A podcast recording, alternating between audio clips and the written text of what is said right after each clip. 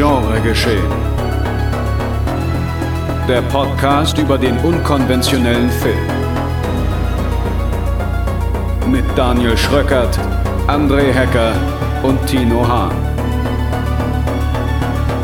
Präsentiert von fredcarpet.com.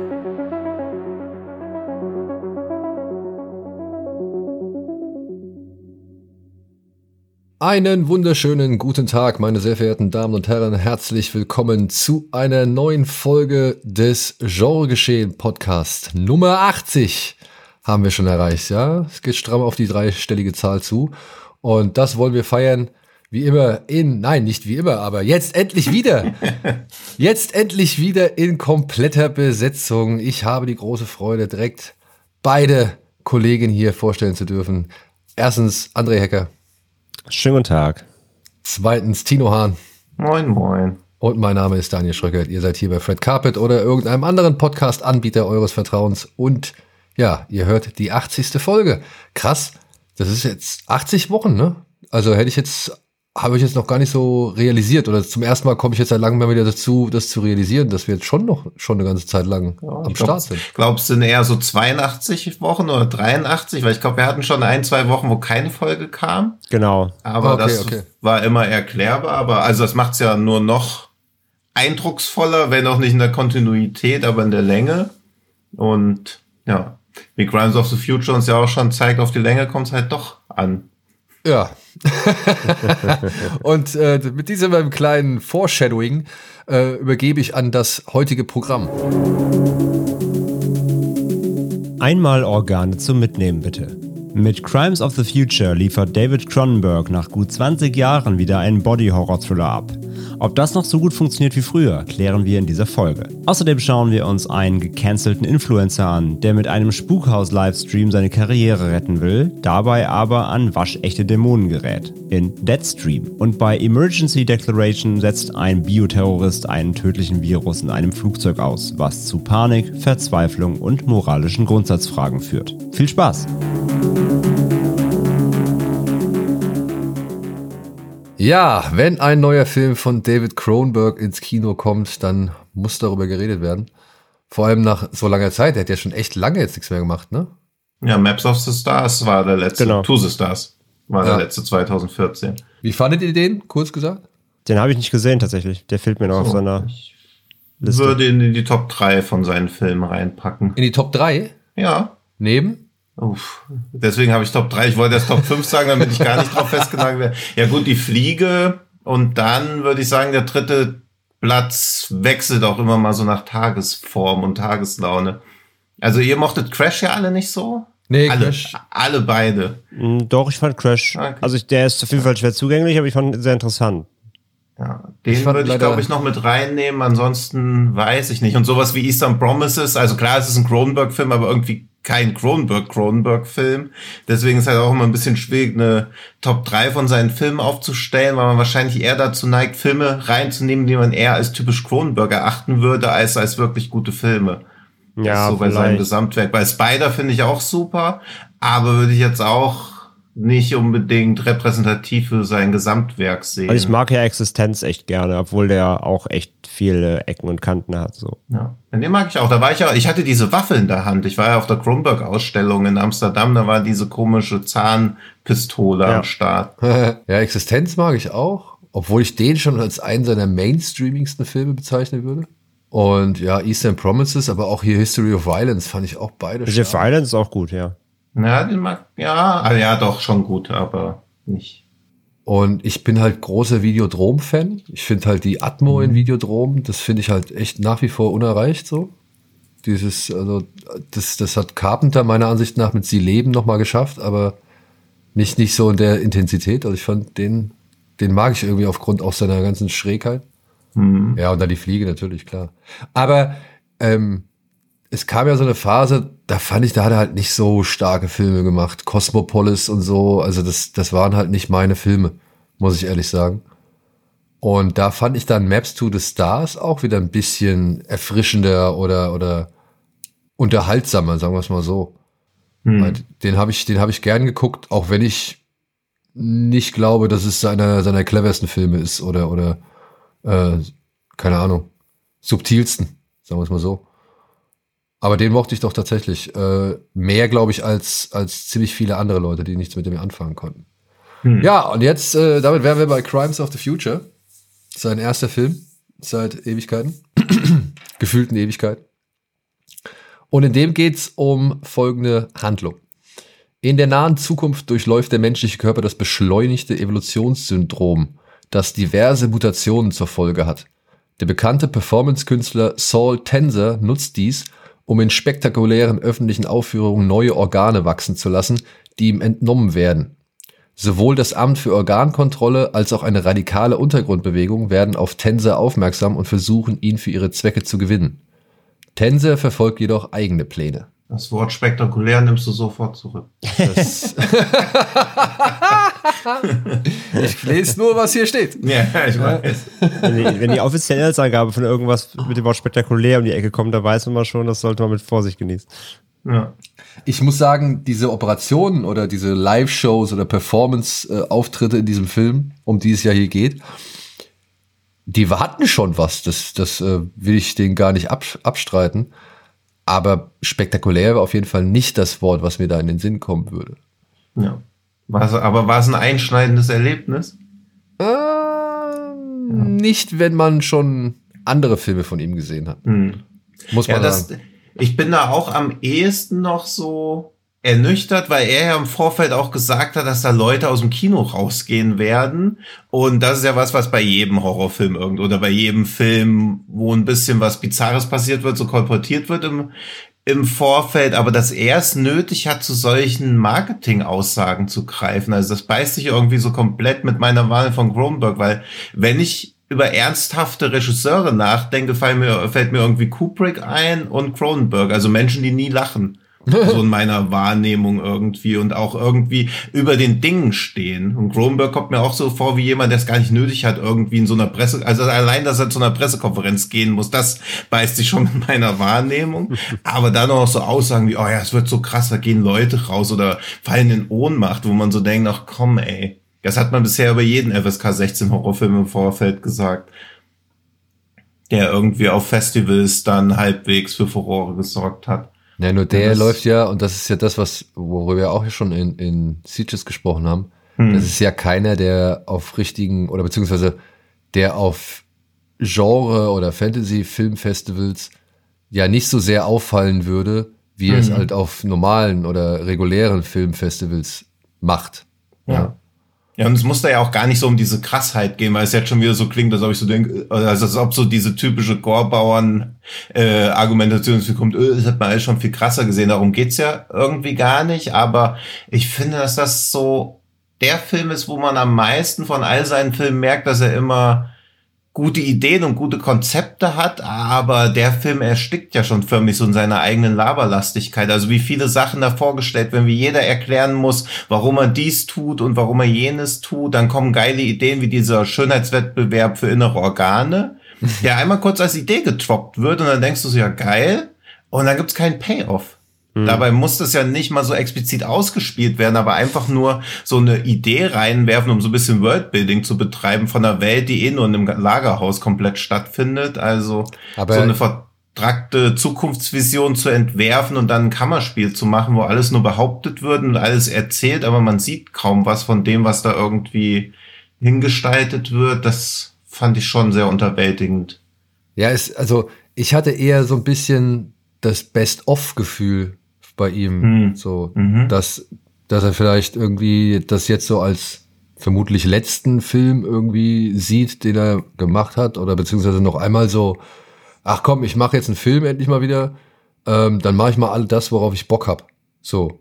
Ja, bisschen Leute schocken, bisschen Organe zeigen, bisschen schräge Menschen interagieren lassen, bisschen verquere Systeme irgendwie zeigen äh, und, und, und, und das alles als normal hinstellen. Ja, das nicht hinterfragt wird, sondern halt als gegeben akzeptiert. So, also ich finde, da sind schon sehr viele typische Versatzstücke und Inszenierungsmethoden und halt eben auch Themen drin, so, mhm. die er alle in all den Jahren schon bearbeitet hat. Und ich finde es legitim. Ich meine, der ist alt genug, hat genug gemacht. Er muss sich jetzt nicht nochmal irgendwie allzu sehr beweisen. Es ist natürlich schön, wenn man halt irgendwie bei solchen älteren Regisseuren oder Regisseuren, die schon so lange dabei sind, dann sieht, dass sie sich irgendwie, ja, keine Ahnung, herausgefordert fühlen, sich selbst und dem Publikum noch was zu beweisen, so. Aber ja, muss meiner Ansicht nach auch nicht immer sein, so. Aber dann muss man sich halt auch gefallen lassen, dass man vielleicht nicht ganz so begeistert ist wie von anderen Filmen. Und ich glaube, das, was du meinst, Tino, das mit der Gewalt oder das mit den schockierenden Szenen, finde ich halt auch in Eastern Promises, der Kampf in diesem Dampfbad, so. Mhm. Ich weiß noch, wie geschockt ich war, als ich das gesehen hatte zum ersten Mal. Also wie, wie mhm. diese, diese rohe Gewalt und wenn die, wenn diese Körper da irgendwie aufeinander klatschen und er dann am Ende quasi noch die, die also, oder wie er die Kehle halt durchschneidet und so, da, das war halt so dieses, dieses unmittelbare oder, oder direkte, glaube ich, würde ich jetzt sagen, das mhm. einen dann so kalt erwischt. Und hier war nichts wirklich, was einen so kalt erwischt hat, sondern eher kalkuliert mhm. erwischt. Ja, das wird halt alles so, also so in gewisser Weise zelebriert oder halt auch so erwartet einfach. Also das ist ja so ein bisschen mein Hauptproblem mit dem Film, dass es halt kaum Normen und kaum irgendwelche Tabus gibt, aber die ganze Zeit trotzdem so drüber schwadroniert wird, was jetzt eine Grenzüberschreitung ist. Aber wenn quasi alles geht, ist es ja auch nur eine Definition zum Beispiel von dieser Organorganisation oder so. Organorganisation, von dieser Organ, von dieser Organorganisation, die dann will, nahezu willkürlich irgendwelche Richtlinien setzt. Also es hat halt keinen Schockeffekt, sondern es ist halt quasi eine Welt, wo alle schon ausgetestet haben, wie weit sie gehen können und jetzt versuchen für diese Welt irgendwie Regeln zu finden, nach denen sie leben können. Aber ich hätte irgendwie gern diese Welt in einem anarchischeren Zustand gesehen, als den, der da irgendwie präsentiert wird, weil es so, also mich, für mich fühlt sich so an, als ob ich in dieser Future, die er da zeigt, in der denkbar langweiligsten Zeitzone gelandet, äh, Zeitrahmen gelandet wäre. Wo du ganz Tag Plastik essen musst. Ja.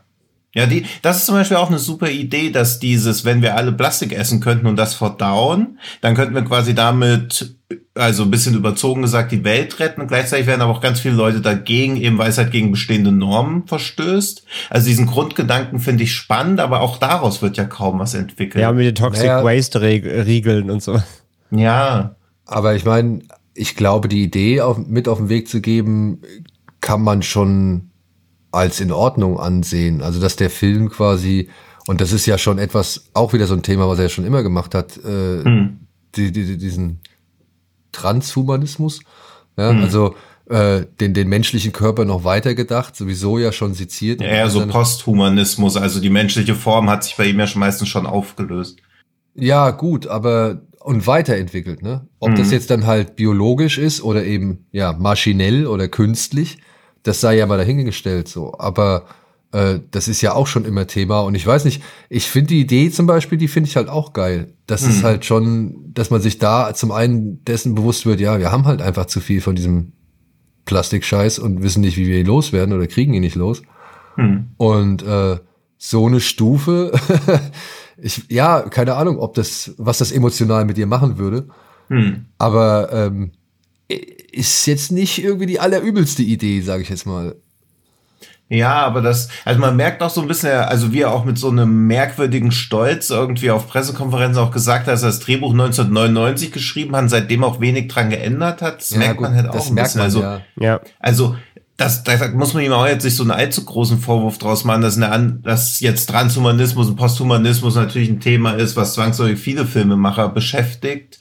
Aber wenn die das dann auch schon auf spannendere oder interessantere Art und Weise beackert haben, dann wirkt sein Film halt auch so ein bisschen ja so bisschen aus der Zeit gefallen. Ja, ja, ja aber das ist, das ist es ja. Also es ist ja der erste Film seit Existenz, der wieder diese, diese Thematiken eben hat. Dazwischen hat er jetzt eben mhm. in die Richtung ja gar nichts mehr gemacht.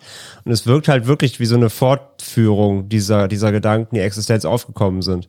Und allein auch, also ich finde sowieso, dass der Film auch so optisch und wie von der Inszenierung her wirkt, der einfach sehr 30 Jahre zurück ein bisschen. Also gar mhm. nicht mal, gar nicht mal negativ gemeint, aber er wirkt halt, einfach ein bisschen stoisch, er wirkt ein bisschen altbacken, aber irgendwie in seiner Art Vision. Ist also rein von der, von der Inszenierung her, wie er aufgebaut ist. Ich finde auch die, die ganzen ähm, ja, Apparaturen und Effekte, die sind halt jetzt nicht alle 2022, die sehen alle auch so ein bisschen oldschool aus. Was aber irgendwie, also was ich irgendwie ganz cool finde eigentlich. Er wirkt echt also, so ein bisschen, als hätte er den wirklich 2000 damals direkt nach Existenz gedreht. Ja. Äh, so, so, mhm. so, sieht er auch ein bisschen aus und so, so fühlt er sich irgendwie an, was irgendwie weird allein, ist, aber irgendwie auch gar nicht so unpassend. Allein sein Stuhl. Ja, ja, dieser, dieser, dieser, ja. dieser Knochenwackelstuhl da. Ja, ja mhm. den hättest du, den hättest du eins zu eins, kannst du den bei Existenz reinsetzen. Komplett. Und ja. du glaubst ja, okay, das stammt hier aus dem Film so. Ja, ja, komplett. Also, ja, absolut. Und die, wir hatten die, die Ideen und so weiter, wie hat, fand ich eigentlich auch alle ganz cool. Auch wieder dieses, wie du gerade schon sagst, das ist Best of. Ich meine, wir haben gerade Crash erwähnt, ne? Da geht's ja um so dieses, den, den sexuellen Anreiz von Autounfällen. Und hier mhm. hast du, und hier hast du halt dieses, was, was sagt noch mal ähm, Kristen Stewart zu ihm irgendwie, ähm, Sur Chirurgie, Chirurgie ist der neue, Sex. Sex, so, ne? Ja. Also auch das ist ja komplett drin, diese ganze, das ganze Lustempfinden anhand von menschlicher Körperveränderung und sowas. Das ist ja alles komplett drin. Also es ist wirklich ein bisschen so, als hätte er noch mal seinen großen Cronenberg-Topf aufgemacht, hat einmal alles reingerührt, was so seine Fans, also seine, seine Oldschool-Fans so bei ihm lieben. Ähm, mhm. So wirkt das Ganze schon. Und ich muss sagen, es hat bei mir, also das kam bei mir an. Ich habe das alles gerne aufgesogen aber mir blieb so ein bisschen das große Aha bei dem Film weg. Also irgendwie, nee, äh, wirklich, also da, er hat jetzt nichts mehr gemacht in diesem Film, was man eben noch nicht von ihm kannte. Und bei Cronenberg, wenn du halt hörst, er geht wieder in die Richtung und so, erwartest du schon irgendwann zumindest so einen Moment, wo du denkst, so, alter, krass oder wow. Und das hatte ich halt im Film überhaupt nicht. Und äh, ist klar, das ist wieder eine Frage der eigenen Erwartungshaltung natürlich auch, natürlich. Weil wenn der Film jetzt nächste Woche äh, im, im breiten Kino startet und manche Leute sehen zum ersten Mal in Cronenberg, für die ist das dann wow. Also klar, das ist natürlich wieder so ein, auch ein Ding, das, das, äh, das, äh, wenn man seine Vita halt einfach gut kennt. Aber für mich war halt irgendwann so der Punkt, wo ich dachte, ja, ich verstehe alles, was du machen willst. Das kennt man in Teilen schon und das ist auch okay. Und das kann man auch gut weggucken. So, was heißt gut weggucken, ist auch schon wieder übertrieben, weil er, er, er, er zerdehnt sich schon sehr und er ist schon ja. sehr, schon, schon getragen und auch schon sehr langsam, dauert 1,50 also Stunde 50 knapp. Man kann, also ich, ich habe den gern gesehen, aber es ist jetzt auf keinen Fall ein Film, den ich jetzt irgendwo in seiner Vita groß aufhängen würde, also maximal so im Mittelfeld. Und ist auch kein Film, den ich glaube ich nochmal gucken muss. Also ich habe das alles aufgenommen. Ja, es ist ein Cronenberg-Film, definitiv. Alle Stempel sind drauf.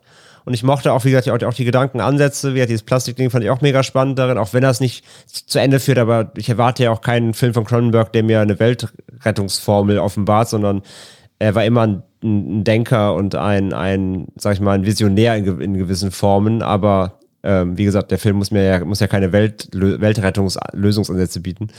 Ähm, aber ich mochte die ganzen, ich mochte die Gedanken da drin, ich fand den Cast gut, so, der hat, der hat so gut funktioniert. Mortensen sich eh immer gerne, der war wieder gut.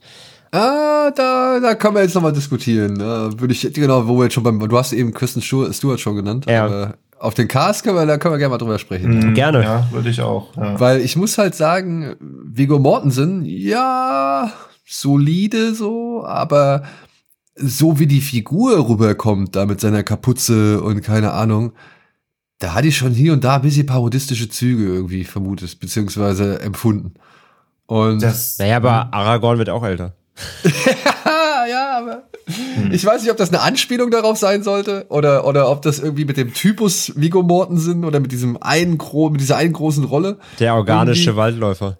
Es ja. gab nur eine Szene irgendwie, da, da sind, der hockt er so in der Ecke mit dem Mantel. Das sah ein bisschen ja. dumm aus. So. Dieses, also dieses Hocken ist ja irgendwie erklärbar, weil der irgendwie beim American Kentucky Derby von einem Pferd getreten wurde und deswegen nicht stehen konnte und deswegen hat er alle längeren Szenen es halt einfach im Hocken.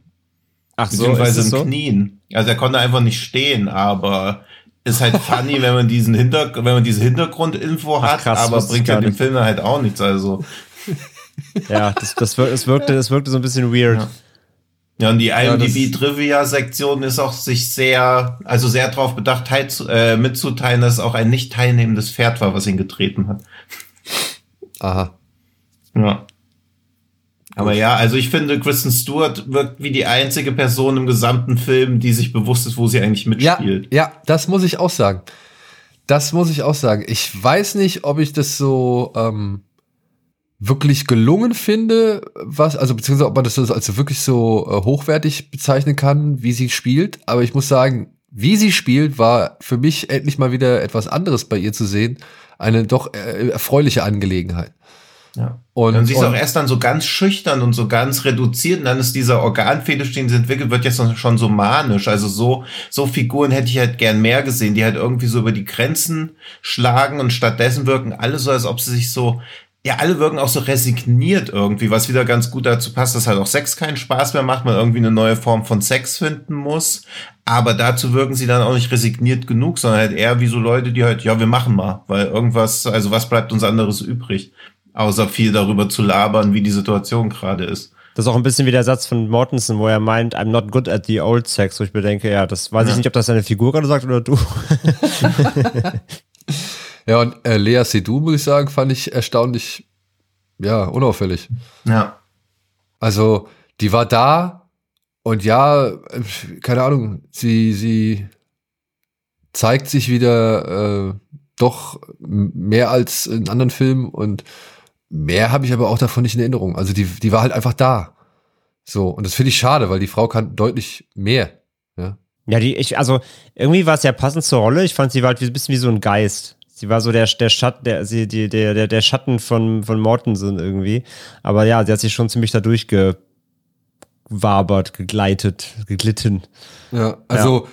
ich weiß nicht, wenn ich von diesem Ohrenmann ja, ein deutlicheres Bild habe, der in einer einzigen Szene vorkommt, als von mhm. ihr, dann, äh, ja, dann, dann weiß ich nicht, dann finde ich das ein bisschen schade, weil ich, ich mag die Frau, also ich sehe die gerne und, und halte die auch für, für eine gute Schauspielerin. Aber hier, wie du sagst, ja, das, das Geist, das hat sich dann leider auch auf die Präsenz übertragen. So, mhm. ne? Also ich meine, du mhm. kannst ja ein Geist sein oder beziehungsweise eher so nicht von dieser Welt oder noch steriler als alles andere in dieser, äh, in dieser Welt, in der ohnehin sich schon sterilen Welt. Aber sie ist so, weiß ich nicht. Da hättest du auch eine andere Darstellerin, glaube ich, hinsetzen können. Es hätte keinen Unterschied gemacht. Mhm. Wenn sie das gespielt hätte, was sie da hätte spielen müssen. Ja, das stimmt. Hätte sich lieber mal ein paar mehr Ohren angeklebt. ja, das war jetzt vielleicht ein blödes Beispiel oder nicht das beste Beispiel. Aber. Nein, ich weiß, was du meinst. Also der hinterlässt mehr Eindruck als sie, weil ja, sie, weil er mehr Performance hat, weil er mehr, mehr, ja, ja Eindruck und, hinterlässt einfach. Ja. Und da kannst du ja auch nichts für, dass der Film dir nicht bessere Beispiele liefert. ja. Ja, der Stuhl. Und wie gesagt, Kirsten Stewart. Ich muss sagen, sie war für mich. Äh, ja. Ich habe zwei, Be hab zwei Beispiele, immer, der Stuhl und Kristen Stewart. Ja, weil, Wer weil hat der, besser gespielt? oh, das ist hartes Kopf an Kopf. ich meine, der Stuhl, ist mal ehrlich, der Stuhl sagt eine Menge aus. So. Also ich, ich fand ja, das, ich fand ja. das äh, schon. Also oder auch die beiden Technikerinnen, ne? die äh, ja. die ganze Zeit so besessen sind von den Maschinen, die Viggo Mortensen bei sich zu Hause rumstehen hat. Hm. Ähm, da, also die, die ganzen Gerätschaften so, die hatten deutlich mehr Präsenz als die Figuren. Vielleicht ist das dann auch wieder eine Absicht, die bei mir nicht richtig angekommen ist. Aber. Ich sag mal so, selbst die Handbohrer blieben mehr im Kopf. ja. ja, good point. Aber ja. ja. Aber wir wollen den Film jetzt auch, glaube ich, nicht zu schlecht reden, weil. Ähm, ja, er ist halt okay, aber ja. das ist, das ist ja leider ein Qualitätskriterium, was auf zu viele Filme zutrifft. Danach bleibt halt so ein merkwürdig unbefriedigtes Gefühl. Auf der Und gerade bei so. Gerade unbefriedigt ist bei dem Film schade. Ja. Und gerade wenn man so Regisseur, also neue Filme von Regisseuren sieht, die ein Gefühl das ganze Leben schon begleiten. Also bei, bei Ridley Scott habe ich ja inzwischen schon aufgegeben. Also das ist ja alles, äh, der macht halt weiter. Aber den habe ich schon so aufgegeben und auch in Frieden mit ihm gemacht quasi, weil er genug für zwei Leben produziert hat eigentlich. Und bei Cronenberg dachte ich halt nicht, dass sein Alterswerk auch so unspannend wird. Ich glaube, ein großes Problem für mich ist, es gab halt schon Possessor. Und irgendwie, irgendwie hat da sein Sohn mittlerweile ihn einfach ein bisschen überholt. Der hatte zwar auch wieder ähnliche Ansätze und so weiter, aber das, das war halt irgendwie, das fühlte sich trotz aller bekannten Zusammensetzungen ja für mich total irgendwie trotzdem irgendwie fresh an. Und das ist ja für mich immer mhm. noch ein absolutes Meisterwerk der letzten Jahre. Und irgendwie, ja, dann sieht man halt halt wieder, wieder so ein Werk vom, vom eigentlichen Meister, so dieses, dieses Sub, Sub, Subgenres und denkt sich so, ja, war okay. Ja, und, und gerade, ne, Possessor, der hat für mich zum Beispiel dann auch, nur weil wir schon drüber gesprochen hatten, der hatte für mich dann diese What the fuck Momente. Also, ja, voll. Oh mein ja. Gott. Ja. Und halt auch einen frischeren Ansatz, wie so Posthumanismus oder so generell aussehen kann. Ja. Ja, oder beziehungsweise. Ja, so die, hm? Äh, oder ja, also beziehungsweise so die Ideen des, des Vaters irgendwie weiter gedacht, weiter geformt irgendwie und, und mhm. genommen und irgendwie was Neues draus gemacht. So. Ja, und auch dynamischer ja. von der Inszenierung einfach her. Also ja. ich sag ja, wo jetzt halt eben äh, äh, Crimes of Future sie wirkt wie ein Film von 2000, war halt ein Prozessor einfach eben schon der, der neumoderischere Schritt ja. so.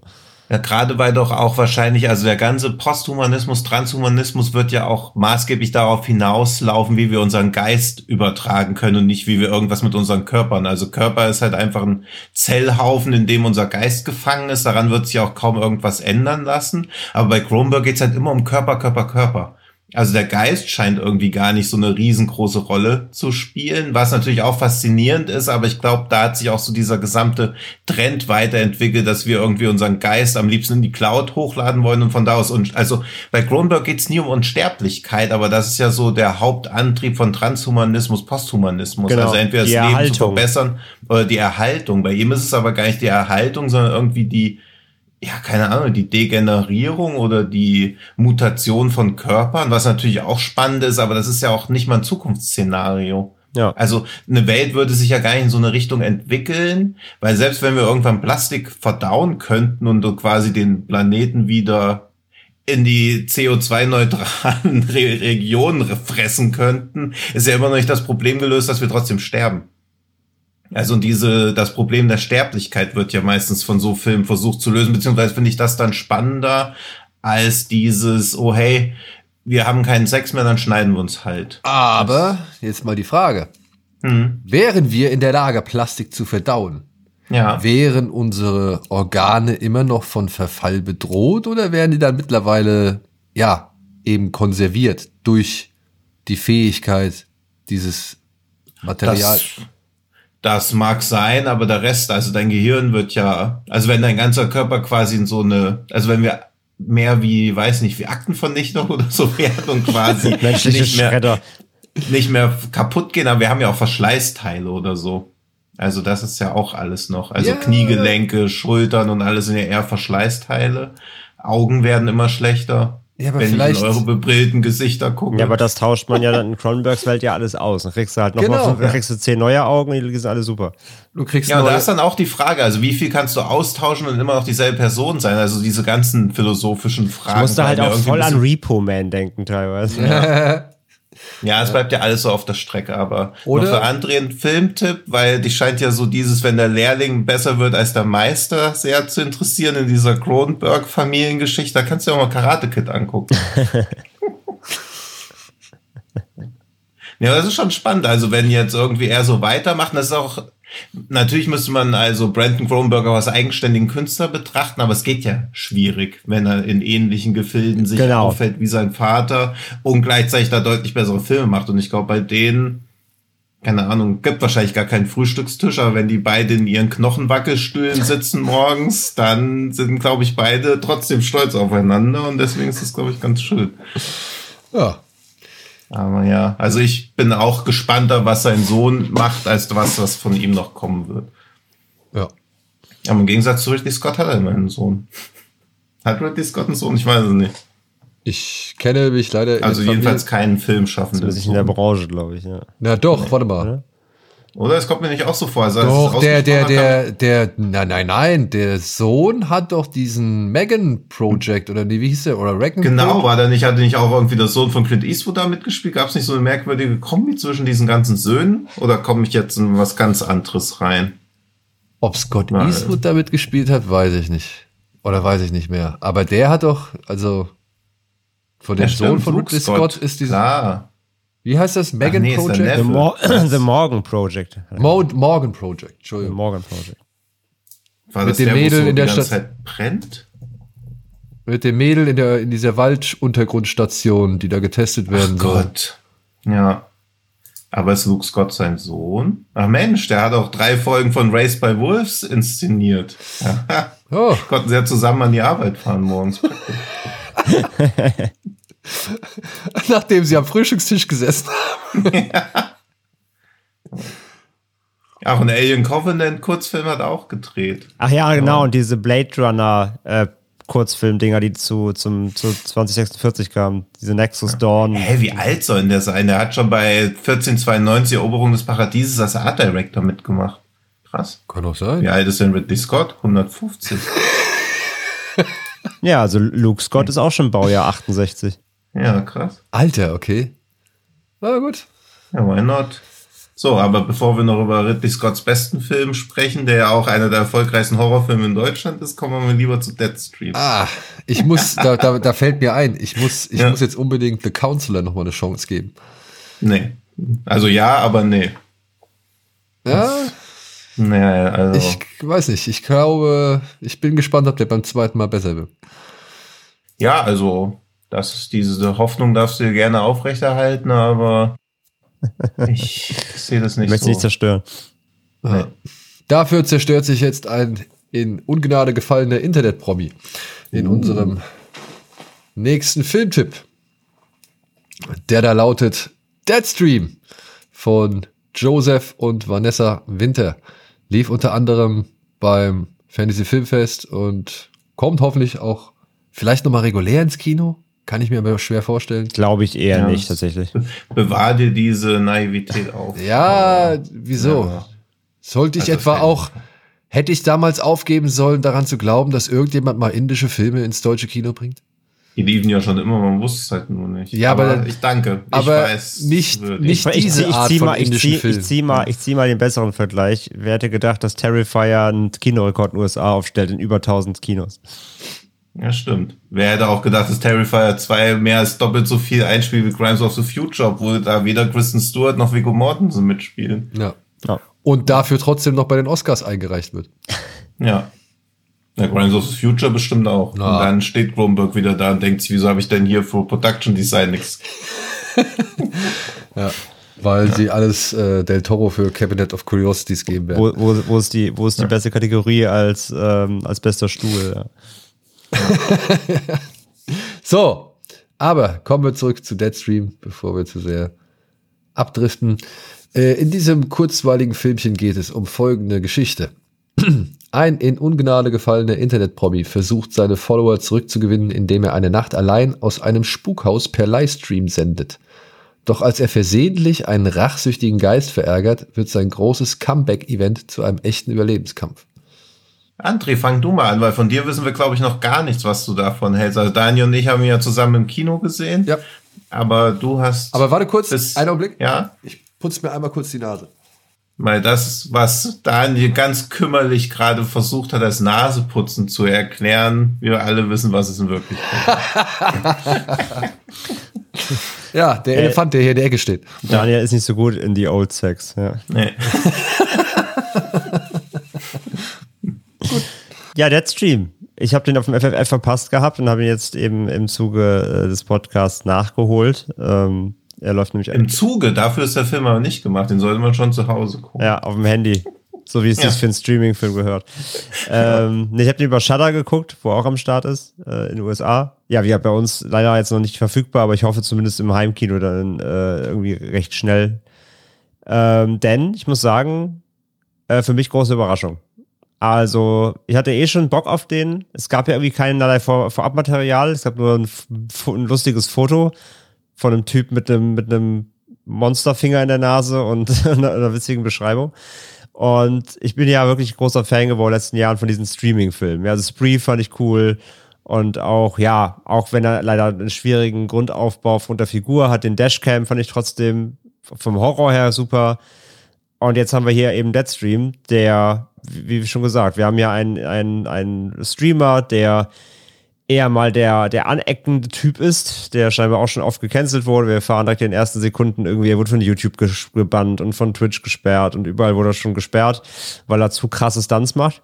Und allein diese Anfangsmontage von seinen verschiedenen Pranks und so, muss sagen, das war alles super gut eingefangen und super nah dran so an der, an der echten Streamer-Realität. So zumindest von denen, die da gerne mal ein bisschen drüber sind.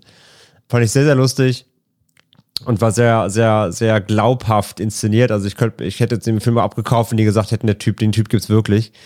Äh, ich gesagt, ja, kaufe ich sofort ab irgendwie.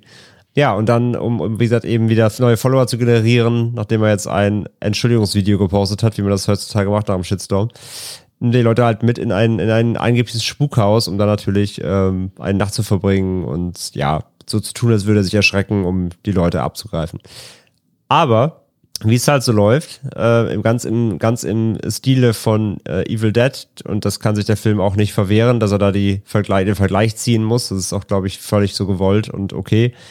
Ähm, erweckt er eine, ja, eine, eine Macht, eine, eine, einen Geist zum Leben und muss sich fortan da gegen Spuk und Dämonen halt wehren. Und das macht echt Bock, muss ich sagen. Also ich fand den Typ sehr, äh, ist ein bisschen nervig, aber es ist ja auch gewollt von seiner Figur her. Er ist halt der nervige, äh, dauerbrabbelnde, in die Kamera glotzende Streamer so. Aber eben mit den ganzen verschiedenen Kameras. Er hängt dann in jedem Raum dieses Hauses halt eine Cam, die er mit seinem iPad durchswitchen kann und da eben äh, durchschalten kann, zu gucken, was so in den Räumen passiert. Er hat dann die Kamera natürlich vor der Fresse, seine Facecam. Und er, er ent entwickelt im Laufe des Films mehrere andere Cams, die ich auch alle äh, sehr, sehr lustig fand. Ähm, mein Highlight war auf jeden Fall die, ähm, die, die, die, die, die Bacon Cam, die war super, wo er sich jetzt so ein Stück, so ein Stück Schinken hängt. Äh, und die, und die, und die, und die, und die Sperrkamera war auch sehr witzig. Das ist nicht einmal alles unbedingt vielleicht 100% Realismus hat, wie sofort die ganzen Kameras immer am Start hat und die sich auch sofort mit seinem ganzen System connecten. Geht bestimmt irgendwie, aber ist ja auch scheißegal. Darum geht's halt im Film jetzt natürlich nicht. Ähm, aber ich fand die ganzen Ideen, die da drin stecken, wie er diese ganze Technik, die ganze äh, verschiedenen Bildeinstellungen dann eben auch nutzt, auch dann tatsächlich teilweise einfach den Dämonen eine Kamera auf den Kopf setzt oder hast du noch, hast noch die Dämonen live POV-Cam. Da waren schon viele kleine, coole Ideen drin so. Und das für einen Film, der mit Sicherheit nicht teuer war. Muss aber echt sagen, wirklich, da steckt halt einfach richtig viel Herzblut drin. Der ist sehr liebenswert, der, da, da steckt Energie drin, um halt einen kleinen, rasanten, coolen, Horror, Horror Web 3.0 Film zu machen, so. Das, das hat echt Bock gemacht, so. Ich fand, ich fand das sehr, sehr herzlich. Ist nicht unbedingt richtig scary, weil es ist halt auch sehr lustig. Wie gesagt, er, er erinnert mich halt sehr schon sehr an Evil Dead 2. Das kann man ihm auch nicht absprechen. Aber das macht er gut so. Da sind echt witzige Szenen drin, da sind, da sind äh, kleine Erschreckszenen drin, da ist ein bisschen, ja, eigentlich ganz handzahme Gewalt drin, aber auch die, die Dämonenmasken waren ganz cool, sehr plastisch und sehr, ja, teils sehr Styroporik, aber irgendwie alles immer, immer mit Liebe so. Auch das Kind mit seinem komischen Auswuchs da und so weiter. Das, war, das war alles, alles sehr, sehr, sehr, sehr, sehr liebevoll und da merkt man, dass da Leute am Start waren, die ähm, Bock hatten auf so einen kleinen, kleinen schönen Horror-Comedy-Film. So. Also ich hatte richtig Spaß mit dem Ding. Ich schließe mich, um es kurz zu machen, all dem an. Lass Tino jetzt äh, seine ganzen Kritikpunkte los und werde dann mit dir zusammen diesen Film dagegen verteidigen. nee, ich habe ja auch also meinen Frieden mitgemacht. Ich finde halt die das Lowlight des Films ist die Bacon Cam.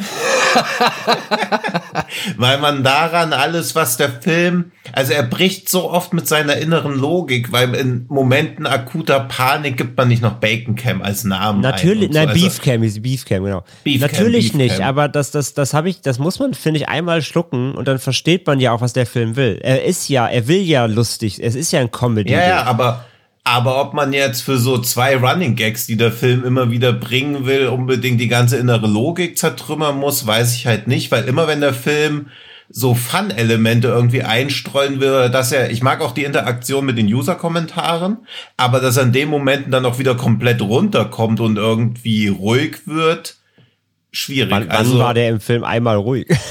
Der brüllt die ganze ne, Zeit 90 Minuten durch. Ja, das mochte ich auch wieder, dass er halt mal glaubhaft Angst hat, weil das finde ich sowieso, dass in Horrorfilmen Figuren zu selten Angst haben. Also mir würde außer jetzt The Ritual von David Brückner wenig Filme einfallen, wo ich denke, boah, die Leute haben ja mal richtig Angst, was da passiert oder so. Und ja, Bruckner, ich weiß. Ich wollte einen kleinen Gag einstreuen. Ich fand den gut. Oh, was? Ja, ja. ja.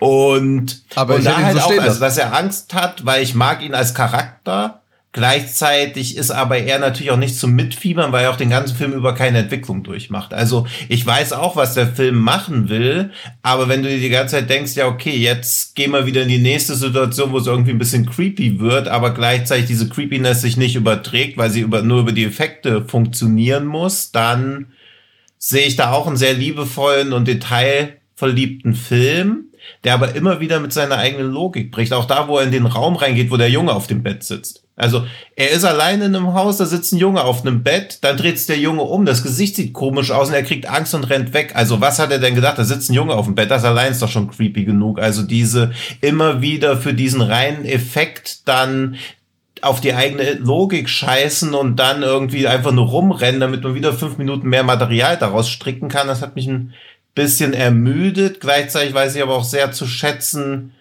dass der Film ja wirklich witzig ist und auch aus dieser Beschränktheit der Mitte so viel rausholt. Also ich fand, obwohl es ja eigentlich nur vier Räume sind, die sich bewegen, plus noch ungefähr 60 Minuten Treppenhaus, macht der Film da ja extrem viel Material raus, eben auch weil er zwischen den Kamerapositionen rumschalten kann. Komm, wenn man euch vorher gesagt hätte, der Film spielt so 20 Minuten in einem Treppenhaus, hättet ihr auch nicht gesagt, oh, wow, das ist ja innovativ. Und ein Keller. Ja, wow. und im Auto. Ja. Und im Und im Auto. Wald. Und ein Stück im Und Wald. im Wald. Ja. Ja. Wie Tanz der. Teufel. Also, Was du alles unterschlägst. Also es ist alles ein bisschen nicht dümmlich inszeniert, weil da ja ein erheblicher Aufwand, und auch ein erheblicher logistischer und auch inszenatorischer Aufwand dahinter steckt. Aber diese Hauptfigur von dem in Ungnade gefallenen Influencer, der aber aus, daraus exakt nichts lernt, sondern die ganze Zeit der gleiche Idiot bleibt und mit dem man aber irgendwie zwangsläufig mitfühlen soll, das Hä? hat mich dann ein Der hat- bisschen er hat doch ermüdet, seine- weil er der hat Film an sich witzig Redemption. ist. Nee, Doch. finde ich nicht. aber eben die, aber die halt, aber die halt, aber die halt auch lustig aufgearbeitet wird. Ja, also es wird halt alles lustig aufgearbeitet. Ja, aber es ist ja auch ein ist Comedy-Film. halt du nimmst den, glaube ich, ein bisschen zu ernst. Weil, äh, weil ich, ich hatte nie den Eindruck, dass er mich wirklich erschrecken will. Der war halt so mildly creepy, aber je, also selbst jede Verfolgungsjagd, wo er dann das beigebrochen kriegt, nur noch kriechen kann, selbst da in, in dieser Verfolgungsjagd auf dem Boden gab es sogar noch Gags. Also ich hatte nie das Gefühl, dass der Film mich wirklich ernsthaft erschrecken will. Ja, aber- Und deswegen war ich dann irgendwann, okay, hab verstanden, okay, das ist, du bist jetzt, das ist kein Conjuring, das ist kein Horrorfilm, der mich jetzt wirklich Ja. irgendwie auf Jumpscares vorbereiten will, sondern es geht ja wirklich um den Spaß. Also es ist ja ein reiner Crowdpleaser. Das ist ja ein Film, Midnight Madness, 12 Uhr Mitternacht, alle sind besoffen, auf geht's. So, das ist so ein Film ist es halt. Wo wir den Film auch gesehen haben. Ja. Ja, und ich war aber leider nicht besoffen. Entschuldigung, So. dass ich So. kein Drogenabhängiger bin. So, das, also, und ich, Ja, also ich habe ihn, ich hab ihn ich allein, ja ich hab ihn allein ja. zu Hause gesehen. Ich war auch nicht besoffen, ich hatte trotzdem Spaß, weil ich verstanden habe, wie er funktionieren soll. Aber klar, wenn du erwartest, dass du von dem Film irgendwie erschrocken wirst, verstehe ich deine Kritikpunkte, weil ja, ich habe auch am Anfang darauf geachtet, ist er wirklich gruselig? Weil ich auch erstmal nicht verstanden, also erstmal begreifen musste, was der Film von mir will. Und ich auch am Anfang gedacht habe, ja, okay, der labert schon echt viel, da kommt keine richtige Stimmung auf, ne? Ist jetzt keine, ist keine richtige Geisterhausstimmung, weil er einfach zu viel Blödsinn quatscht und so.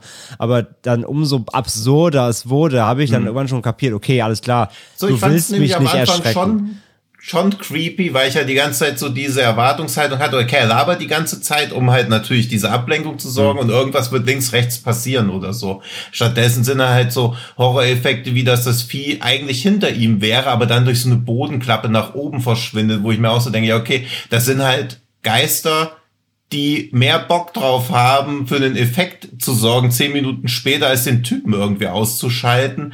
Bloß sind, ist er ihnen ja auch allen überlegen. Also das ist ja auch noch so ein Ding. Die Geister sind ja nicht mal eine wirkliche Gefahr. Also das ist ja auch, Dafür wird er aber ganz gut durch die Mangel. Geister gibt. ich wollte nicht spoilern. Dafür wird er aber gut durch die Mangel genommen. Ja, aber halt dieses, klar wird er gut durch die Mangel genommen, aber wenn da eine wirklich überlebensgroße Gefahr da wäre, würde er halt mehr als nur durch die Mangel genommen. Ja, ja, aber sie spielen Ja. halt mit ihm. Das wäre der Film ja in drei Minuten rum. Ja, aber so ein Katz-und-Maus-Ding, ey.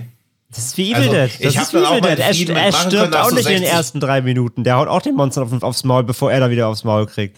Also das Ja. ist ja so ein Schlagabtausch wortwörtlich so und das ist doch hier genau das Gleiche. Also er teilt mal aus, dann kriegt er wieder eine Idee, dann allein die ganzen, die, allein die ganzen Hilfen durch den Chat mit diesen geilen Videos von der Ja, aber es Oma ist und halt so, wie so ein Boxkampf. So drei Minuten kriegt er aufs Maul, drei Minuten Ja, die Geister und dann wird sich so doch. in den Schrank zurückgezogen und der nächste Plan ausgeheckt. Während der Zeit passiert dann halt aus unerfindlichen Gründen gar nichts, bis die 90 Minuten des Films. Nee, jetzt ist ja auch halt der rum sind. Schrank, in dem erst noch der, dieser Talisman hing, bevor ihn dummerweise kaputt gemacht.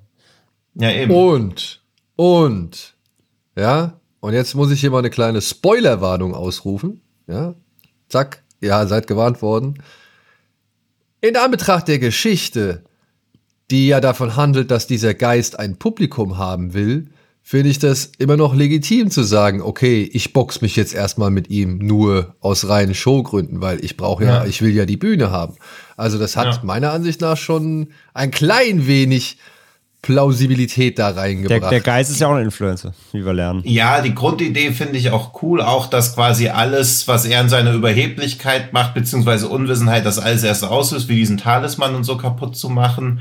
Aber dass dann irgend so ein Mildred-Geist aus 1840 sofort begreift, wie die Wirkmechanismen von Twitch funktionieren und sie dann eine Audience bekommt, weiß nicht, sie hätte ja auch einfach weiter mitspielen können. Also sie hätte sich ja gar nicht entpuppen müssen. Also das ist alles so, cool angedacht, aber dann doch zu halbherzig umgesetzt, während der Film halt seine eigentlichen Stärken ja daran hat, diese Räume zu inszenieren und wie sie die ausnutzen. Also ich habe nie gedacht, boah, jetzt gehen sie wieder in diesen Raum rein, sondern ah cool, jetzt sind sie wieder da. Ja, also dieses Hin- und Hergerennen in diesen wenigen Räumen, das hat mir am besten gefallen und ich mochte die erste Dreiviertelstunde. Die zweite Hälfte dann nicht so. Ich habe mich auch mal gefragt, woher das kleine Mädchen in The Ring die VHS-Kassette hat, beziehungsweise die VHS-Kassette irgendwie entstehen lassen konnte. Ja, da ist es wahrscheinlich eher eine Metapher als jetzt wirklich so ein Aufteil. Ja, was? ja, hier auch. Hier ist auch eine Metapher. Das, äh, ja, aber die Metapher ja. ist halt noch ein bisschen zu fresh. Ja, aber. Wenn die bei, wenn die bei The Ring ihm einen Link geschickt hätten zu Vimeo mit Passwortschutz und er hätte die mit Jay Downloader runterladen müssen, hätten wir auch nicht gedacht, boah, das ist ja creepy. Warum nicht? Ja, Woher wissen wir denn, wie das kleine Mädchen irgendwie das Internet benutzen kann? Ja. Also ich würde den Film tatsächlich sogar auch in das Thema Desktop, Desktop-Film ein bisschen mit einspannen, ne? Also nicht unbedingt Found Footage, sondern irgendwie aufgrund des, des Livestreams und halt eben der Tatsache, dass man das ja mit Chat-Interaktion und so weiter auch immer wieder sieht. Also man mhm. sieht ja die eingeblendeten Chats. Also würde ich den auch schon so ein bisschen mit in dieses Desktop Genre. Ja, absolut. Ja, ja, voll, voll, voll. Ist auch apropos mit dem, apropos von Footage, ist auch so geil, diesem T-Shirt am Anfang, wo er das in die Kamera hält, aber ja. also wo du denkst, es ist so ein, weißt du, so ein, wo dann steht da so von wegen, äh, ein Typ gegen ein Haus und er wurde 2022 mhm. wurden seine Bänder gefunden, dann nimmt er das ja, weg. Das da, ist, da guckt so Dani jetzt so, als ob er wüsste, wovon du redest. Ich weiß es leider nicht. als, der Stream an, als der Stream anfängt, nee, ist, halt so eine, ist halt so eine Titelblende und wie den typischen von Footage-Filmen halt von wegen, ein typ, steht dann da ein Typ gegen ein Haus, ist, ist gestorben und das hier sind seine gefundenen Aufzeichnungen. Und dann geht er halt einen Schritt zurück, dann ist es halt einfach ein Fanshirt für den Stream. Das, das sind halt ja. so geile kleine Sachen drin, wo ich echt dachte, ja, okay, das, das, ist echt clever. So das mochte ich halt auch, dass ihm diese ganzen Gags, die eigentlich nicht existieren dürften, dann doch geben konnten, weil er halt ein Influencer ist, der so Gags machen würde. Also auch dieses John Carpenter, dieser Soundtrack, ja, Sean, hat, auch Sean Carpenter, Idee. das war auch gut, ja. Ja, ja. Das ist halt super, weil eigentlich so ein Gag, wenn der unter normalen Teenies, die halt irgendwie in diesem Haus kommen würden, würden man die Augen verdrehen und denken, Genau, Alter, wenn, wenn ja, in einem richtigen lustig. Drehbuch ja. stehen würde mit äh, normalen Charakteren, würdest du denken, mhm. oh fuck, seid ihr erbärmlich, aber hier passt. Ja, ja, komplett. Ja, aber das ist super. Aber ich, muss, ja, aber ich finde halt, ich finde halt, Deadstream ist halt so die Comedy-Variante von Gonjiam Haunted Asylum. So bei, bei Gonjiam hatte ich halt, Gonjiam finde ich halt ultra creepy, der, der ja. hat zwar auch kleine Gag-Momente oder so, so ein äh, bisschen, bisschen Überhöhungen, aber der nimmt sich ja schon ernst. Und das ist wirklich ein Horrorfilm, der will Atmo aufbauen, so. Und das hier ist wirklich das, das für mich das Comedy-Gegenstück einfach. Ja. ja. Jetzt versuche ich mal aber auch den Standpunkt derjenigen einzunehmen, die noch nicht äh, 5000 Horrorfilme gesehen haben. Und für all diejenigen da draußen, die vielleicht eben nicht so. Wäre cool, wenn du jetzt einfach nur zwei Minuten lang gelacht hättest. ähm, ja, das wäre aber auch creepy. Auf jeden Fall für diejenigen, die halt vielleicht noch nicht so erfahren sind und noch nicht alles irgendwie gesehen haben und vielleicht auch noch in gewissen Sachen ein bisschen schreckhafter sind als wir drei alten Herren. Ähm, ich finde schon, dass da ein paar echt unheimliche Momente drin waren. Auch später noch, ich wenn, auch, also wenn, wenn ja. die, die, die, sag ich mal, Comedy-Schiene schon eingerastet ist. Ja. ja. Denn ähm, so, so Momente wie zum Beispiel, wenn er diesen Duschvorhang über dem Kopf hat oder in der, also in der Badewanne drin ist und so Sachen, ich finde, die haben genau wie Tanz der Teufel 2 auch immer noch mal so ein, zwei kleine, und wenn es halt nur so zwei, drei Sekunden sind, aber die haben immer noch so kleine Momente der Creepiness äh, zwischen all dem humorvollen Elementen und zwischen den Gags und zwischen den Interaktionen und zwischen den, äh, was ich nicht, inszenatorischen Ideen und so. Und die, die will ich Deadstream eigentlich auch bis zum Ende hin nicht absprechen, weil, wie gesagt, ich, oder wie andere gesagt hat, gerade was so das, das ähm, Design gewisser Figuren oder Kreaturen angeht, fand ich, da waren schon ein paar unheimliche ja, Wesen am Start. Auch. Und ich finde auch immer wieder rührend, wie ihr irgendwelche Filme aus 2022 mit euren komischen Filmen aus den 80ern vergleicht, die kein Schwein kennt. Ja, aber siehst du. aber irgendjemand, an den sich das Deadstream-Publik, also an den sich Deadstream als Film wendet, Evil Dead geguckt hätte. Na ja, bitte. Ja, doch, doch, Na, doch. also, doch. Also wenn oder, fun oder wo es funktioniert Zweifelsfall hätte. das Remake. Das ist, Ja, das, ist zwar Remake, ja, aber lustig. Evil Dead, also Evil Dead Original oder Evil Dead 2, wenn du das jemanden, der 20 ist, heute vorsetzt, der lacht dich doch aus. Weiß ich nicht. Kommt auf den Geschmack an. Ja. Ja, aber jedenfalls ist das, glaube ich, so als Referenzpunkt. Da uns 20-Jährige aber nicht hören, sind wir hier genau richtig mit unserer Übel der Ja, 2 Vergleich. klar, alle 20-Jährigen jetzt F in den Chat. Du glaubst, uns hören keine 20-Jährigen. Ja, die, die drei sind jetzt offended vielleicht. Okay. Ja, hoffentlich. Hoffentlich machen sie das mit dir, was bei The Strangers passiert. Meine lieben jungen Zuhörerinnen und Zuhörer da draußen. Ja. Wenn ihr jünger als 21 seid, meldet euch. Schickt, schickt, Ja, uns, ja. schickt uns eine. Melde dich. Schickt uns ein, ein TikTok-DM. Ja. Also ich würde, ich Ja. weiß nicht. Komm, da sind doch. Macht bitte ein Be Real, wie ihr Evil Dead guckt. ja. Oh, ja. Wäre auch cool. Wäre auch cool. So, Aber äh, runtergebrochen, ich finde es gut, dass wir, ähm, dass wir hitziger über Deadstream diskutieren als über Crimes of the Future. Das sagt einiges über Crimes of the Future aus. Ja. Aber viel über Deadstream. Ja. Ja. Ist ja auch was Schönes. Also ich kann den auch. Also ich würde ihn auch als sehenswert einstufen. Ja. Ich war nur ich, immer ein bisschen genervt, weil ich halt fand, er hätte mehr mit den Comedy-Elementen machen können, weil er sich nicht zu sehr auf so Insider-Gags oder auf so Running-Gags ausgeruht hätte. Hm. ja, ich fand, er hätte noch ein, zwei mehr aus seiner Creepiness rausholen können. Aber Das fand ich auch, aber dafür war ich so. wie heißt also, diese, wie heißt diese, ähm, ich vergesse leider immer wieder ihren Namen, ihre, diese, diese Hor Horrorfilm-Anthologieserie, die du mal empfohlen hast. Southbound. Nicht, nein, nein, nein, nein, Serie. Ähm, hier. Ähm, American Ah. Horror Story. Nein, nein, nein, nein, eher kleine, auch nicht. War eher online, Streamingdienst. Calls? Nein. Genesis Zero? Channel Zero. Achso. Ja, Channel Zero. Also ich musste da teilweise so ein bisschen mit an die denken, stimmt. ähm, was so äh, das, das, das Auftreten der Figuren angeht und, und keine Ahnung, das drumherum so. Das war, wirkte wie ja, eine etwas aufgefrischte, moderne Meta-Horror-Geschichte so. Also Ja. das durch den Ansatz halt eben mit dem Livestream und aber halt eben auch dann diese, diese echt liebevoll gemachten Viecher, Hm. fand ich das äh, da auch irgendwo, hat mich das daran erinnert. Ja, also ich finde, bei Channel Zero sieht man den liebevoll gemachten Viechern nicht an, dass sie gemacht sind. Das hat man bei Deadstream aber auch auf eine ja, positive Art und Weise schon gesehen, dass da auch viel Handarbeit drin gesteckt hat. Und ja, aber so ähnlich auch. Also so dieses, wo man immer die ganze Zeit denkt, okay, gleich bricht so das pure Grauen rein. Weil das dachte ich bei, also hätte man bei Deadstream, glaube ich, nicht von Anfang an schon gewusst, dass er in die Comedy-Richtung geht, hätte man auch den Anfang wahrscheinlich noch creepier gefunden. Ja, obwohl Ja, Ich war schon so, wo ich die ganze Zeit dachte, okay, gleich bricht irgendwas hinten raus oder so. Also ich war schon angespannt die erste Dreiviertelstunde. Ich meine, es gab ja nur dieses eine Bild mit dem Finger in der Nase, ne? Und Ja. ich, ja, ich weiß nicht, was man da sonst als, also das hatte für mich schon immer einen recht humorvollen Touch, dieses Bild so. Ja, ja, meine ich ja, dass man das halt wusste, dass Ja. das eher so in diese Fun-Schiene geht. Aber trotzdem, also ich hoffe ja, ich hoffe wirklich, dass sich noch irgendein kleiner Verleih findet, der dann den Film irgendwie mal in ein paar Städten zeigt, weil ich glaube, die besten Konditionen, um diesen Film, den größtmöglichen Spaß mit diesem Film zu haben, ist halt ein Kino mit Leuten, die ebenfalls Bock drauf haben. Also Ja. in Sitges, da war einfach eine echt grandiose Stimmung im Kino.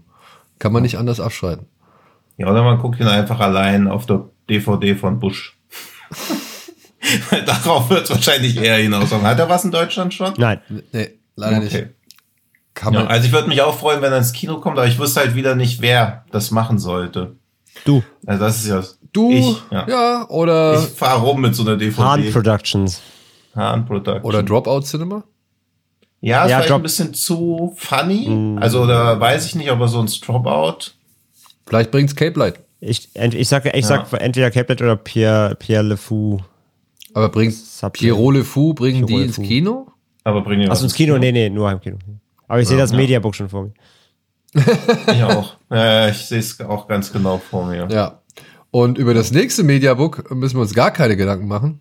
Denn der ja. Film kommt tatsächlich ins deutsche Kino und damit auch dann mit Sicherheit auch irgendwann als schickes Mediabook in ja. den Heimkinomarkt. Das ist auch Leonine, glaube ich, ja. Ja.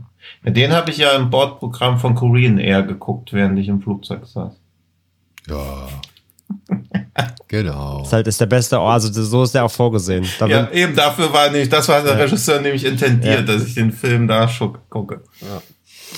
In der Version, in der ich ihn gesehen habe, könnte es auch wirklich genauso sein. Also die sah genauso aus wie so ein vom Bordkino-Bildschirm. Ja, vom Bordkino-Bildschirm abgefilmt so. Ja, aber dann sag aber bitte noch, was du angeguckt hast, nicht, dass die Leute jetzt denken, dass wir wirklich irgendwelche im Kino abgefilmten Dinge uns angucken. Nein, wir hatten einen Ansichtslink für Emergency Declaration und äh, hier sage ich schon mal gleich vorweg, der war halt qualitativ alles andere als gut. Hättest du ins Kino gehen können. Wie ich. Ja, habe ich leider nicht geschafft. Ach so. Tut mir leid. Ja. Na, verziehen. Aber vielleicht werde ich mir noch mal den Film auf der Leinwand geben, denn äh, ich bin interessiert dran, das mal auf der Leinwand zu sehen und dann halt in einer mhm. deutlich besseren Qualität. Ich war, ich war Freitag extra in der Steak, weil ich dachte, er läuft vielleicht. Ach, das habe ich mich die ganze Zeit schon gefragt, warum du diesen Film und dann, unbedingt gucken und dann, war, und dann war und dann war es leider Mrs. Harris Goes to Paris. naja. Es gab so viele Möglichkeiten und dann war äh, Ich wäre beinahe, ich wäre beinahe auch reingegangen, weil ich die äh, leise Ahnung hatte oder Hoffnung hatte, dass sie Armageddon Time in der Sneak zeigen. Hm. Ja, ich, ich hatte ein bisschen gehofft, Bones in All ähm, oder was war es, läuft nächste, noch nächste Woche? Ich weiß gar nicht mehr. Ähm, ja, Crimes of the Future lief schon vor zwei Wochen. Ja, es gab auf jeden Fall zwei, drei ganz gute Optionen, dann war es leider Mrs. Harris Goes to Paris. ja, aber auch schön, dass ihr da so verzweifelt Ey, niemand, seid. Wirklich kurzer Funfact mal, niemand ist gegangen, hm. ne? Also das, das Savoy war echt, das echt fast ausverkauft. Ja. niemand ist gegangen. Ja, der wird auch eine Weiterempfehlungsquote wieder von 7,8 oder so haben. Ja, das Problem an dem Film ist, also ich weiß nicht, ob das jemand kennt, kurzer Abriss, Mrs. Harris ist sowas wie die äh, britische Mrs. Dowd, äh, Miss, äh, äh, hier, ähm, britische Mary Poppins so quasi. Romanfigur, gibt eine Milliarde Verfilmungen, das ist jetzt die neueste. Und das ist halt so, das ist halt so Sonntagnachmittag Rentner, Rentner-Publikum-Film so. Da gehen halt so Ü60-Jährige rein und trinken nochmal ihren letzten Sekt und schunkeln sich weg irgendwie. Und es ist halt so ein Film ohne jegliche Konsequenzen. Alles ist immer, es ist wie Paddington ohne Bär. So, so fühlt sich das quasi an. Und man kann dem Film auch gar nicht so böse sein, weil es alles total herzerwärmend ist und es sieht gut aus und es ist alles, ist eigentlich alles fein. Aber es ist halt, ist halt, es ist halt null Inhalt wert, so. Das ist halt die längste, das ist wirklich, es geht, es geht um ein Kleid von Christian Dior. Das ist eine, fast, der dauert fast zwei Stunden. Das ist fast, das ist eine zweistündige Christian Dior Werbung. Wirklich. Komplett. Ja. Eben war noch 90 Minuten, wie irgendein Influencer einen Livestream macht, wenn man auch Pete's Me zugucken könnte, wie sie Modern Warfare spielen, noch was richtig Geiles. Aber Christian Dior ist die Welt dann nicht gut genug. Nee, weil den, den Streamer aus der Stream gibt's ja nicht wirklich. Von daher war es ja keine Werbung. Ach so. Ah, okay, verstehe. Ja. Schade eigentlich, dass es den nicht wirklich gibt. Ja, aber, aber, aber Fun Fact, ich fand die, äh, kurz mal was zu Deadstream, ich fand, ich fand auch das Marketing geil, weil diese Kameras, ja. die da im Haus hängen, kannst du ja immer noch angucken. Ne? Die stehen ja wirklich mhm. noch da. Die kannst du jetzt noch im Livestream auf der Website sehen. Das ist schon ganz witzig. Ja. Also das ist natürlich ein Loop, ja, ja, aber es passieren klar. halt auch Sachen. Also das ist super gemacht. Ist halt weil ich hatte das im Hintergrund dann auf, weil ich so dachte, oh, ja. und dann, das war schon ganz wirkungsvoll auch zu witzig, Hause. Ja. ja. So, jedenfalls, äh, ja, lief er nicht in der Sneak. Ich habe ihn also auch noch mal im Kino gesehen. Von daher, ja, back to top. Was hat denn Mrs. Harris in Paris gemacht? Äh, sie wollte das Christian Dior Kleid kaufen, weil das ihr Lieblingskleid der Welt ist. Also naja. die Story des Films ist, sie muss, sie will, sie spart sich Geld zusammen, um nach Paris zu reisen, um sich ein Christian Dior Kleid im Original Store zu kaufen. Und weil sie so süß ist, lieben sie alle und helfen ihr alle, dieses Kleid zu kriegen. Und selbst Christian Dior selbst kommt nachher vorbei und dankt ihr, weil sie so toll ist. Und dann, das ist ja, das dann wird, ist ja. Und dann wird eine Rede gehalten, dass Christian Dior ja äh, der beste Arbeitgeber der Welt ist und äh, mindblowing und äh, er hat ähm, er hat darauf gehört, dass seine armen Mitarbeiterinnen und Mitarbeiter äh, zu wenig Geld verdienen und deswegen hat er gesagt, ja, dann verdient jetzt alle mehr und wir machen jetzt auch äh, Klamotten für den Pöbel, damit wir nicht nur exklusiv sind. Das ist die Story. Das klingt das klingt. Das, das klingt, klingt halt wirklich, der, der Film wurde 100% von denen komplett durchbezahlt. Das ist, das ist ein reiner Werbefilm für, für die Marke. 100 Aber das, das klingt ja von vorne bis hinten verwerflich. Komplett. Boah, krass. Na gut. Ja. Und die Obama und Mrs. Harris macht gesagt Sportwetten. Dann verliert sie, aber weil der Besitzer von dem, von dem Hund, von der Hunderennbahn Mitleid hat, schenkt ihr das Geld einfach zurück doppelt so viel. Das ist so, das sind so die Momente, die im Film passieren. Immer wenn ihr was Schlechtes passiert, es gibt auch kein Drama in dem Film. Es passiert kurz was Schlechtes und sofort kriegt sie es aber zehnfach so gut zurück, weil sie ja so, so eine nette alte Oma ist. Das ist so eine. Das ist doch auch mal erbaulich. Das ist, ihr seid ja immer nur happy, wenn am Ende alles. Ja, das ist, weil das die Realität ist. Das ist so ein, das ist so ein Quatsch einfach. Aber ich sag ja. Das klingt echt, also das klingt echt schlimm. Das ist wirklich, das ist so richtig, das ist so richtig ekelhaftes Feelgood. Das ist schon zu, zu viel gut. ja, aber das ist doch, was ist denn das für eine Pro-Raubtierkapitalismus-Aktion? Äh, Komplett, ja, ja. Das ist ganz furchtbar. Ja.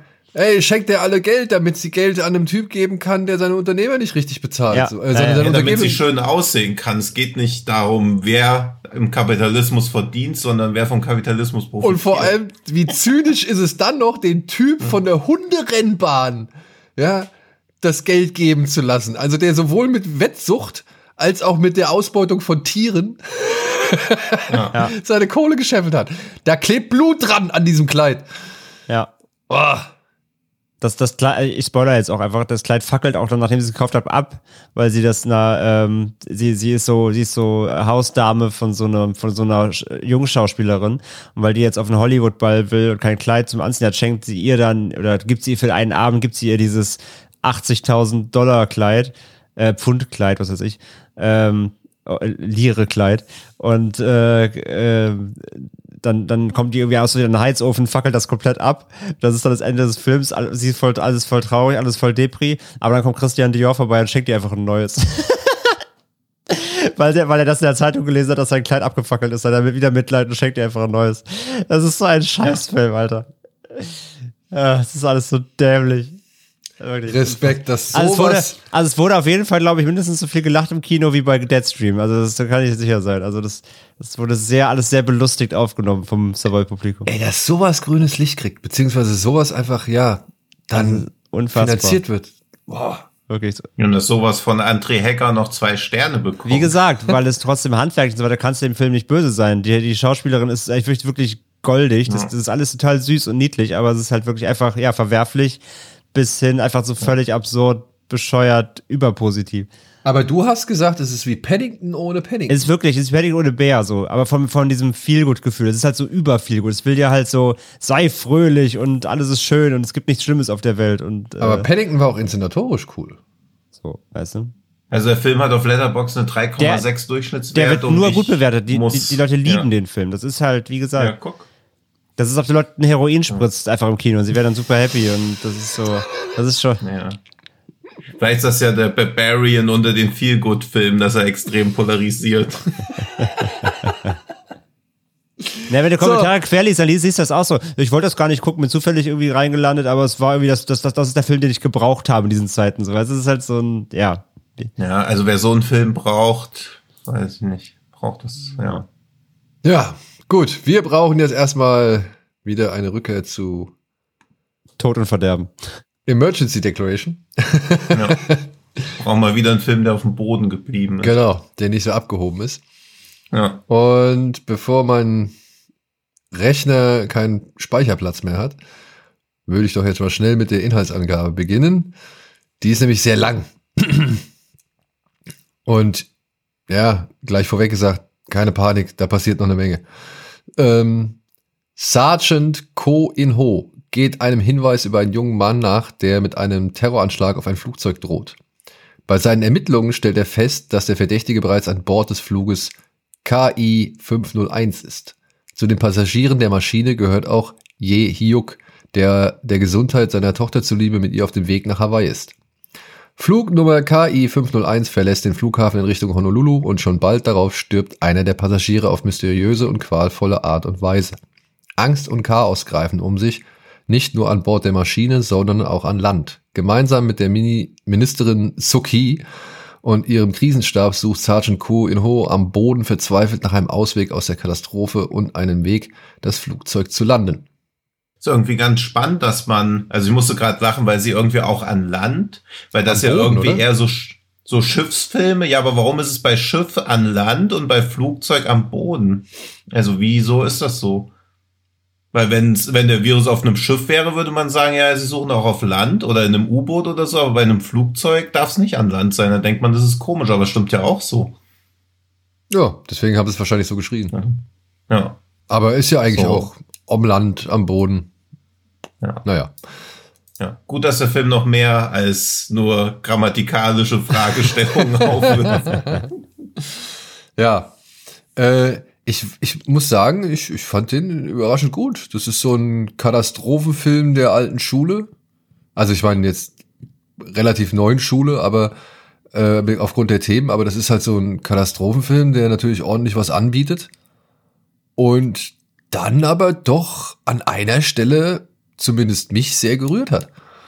Ja, ich war da ähnlich gerührt, also ohne auf die Szene zu sehr, ich nehme an, wir meinen dieselbe wie bei Staffel 3 bei 24, wo auch dieser Virus in diesem Hotel ausgesetzt wird, wo man dann auch diese ganzen armen Hotelgäste sieht, die dann so qualvoll sterben. Das hat mich ähnlich gerührt wie das bei Emergency Declaration. Ja. ja. Da muss ich jedenfalls dran denken, weil das war bisher, also ist auch immer noch so mein, mein Goldmaßstab für alles, was mit so Virus-Aussetzungen zu tun hat, die nahezu in Echtzeit erzählt werden und in einem begrenzten Raum spielen. Ja, also ich, ich mag so Flugzeugkatastrophenfilme eigentlich immer ganz gerne. Also ich schaue mir die immer ganz gerne an. Ich finde halt, in den meisten Fällen wirkt so ein Flugzeug dann immer etwas zu groß so die mhm. Innenauseinrichtung, so wenn ich mich vergleiche, wie eng ich mich teilweise im Flugzeug immer fühle, finde ich, äh, sind die US-Flugzeuge, die ab oder naja, was heißt die US-Flugzeuge? Die Flugzeuge im Film, sagen wir es mal so, immer ein bisschen mhm. großzügiger, großzügiger in ihrer räumlichen, in den räumlichen Maßen. Mhm. Aber ich muss sagen, hier bei Emergency Declaration hatte ich eigentlich doch das Gefühl, schon in einem richtigen Flugzeug zu hocken. Mhm. Ja. Und was mir an diesem Film, der wirklich, also der ist zwei Stunden 18 Minuten lang. Mhm. Und ich habe schon hier und da einfach mal auf den Timer geguckt, so, weil ich sag mal, bis, also wenn der Film eine Stunde ungefähr rum ist, also wirklich 60 Minuten, wenn verstrichen ist, dann ist da schon so viel passiert, dann hast du da schon so viel, weiß ich nicht, Informationen erhalten, Sachen irgendwie erlebt, Action gehabt, Panik gehabt, irgendwie bisschen ja Tod gehabt, so also ähm, ich habe mich die ganze Zeit gefragt, was soll denn da jetzt noch kommen?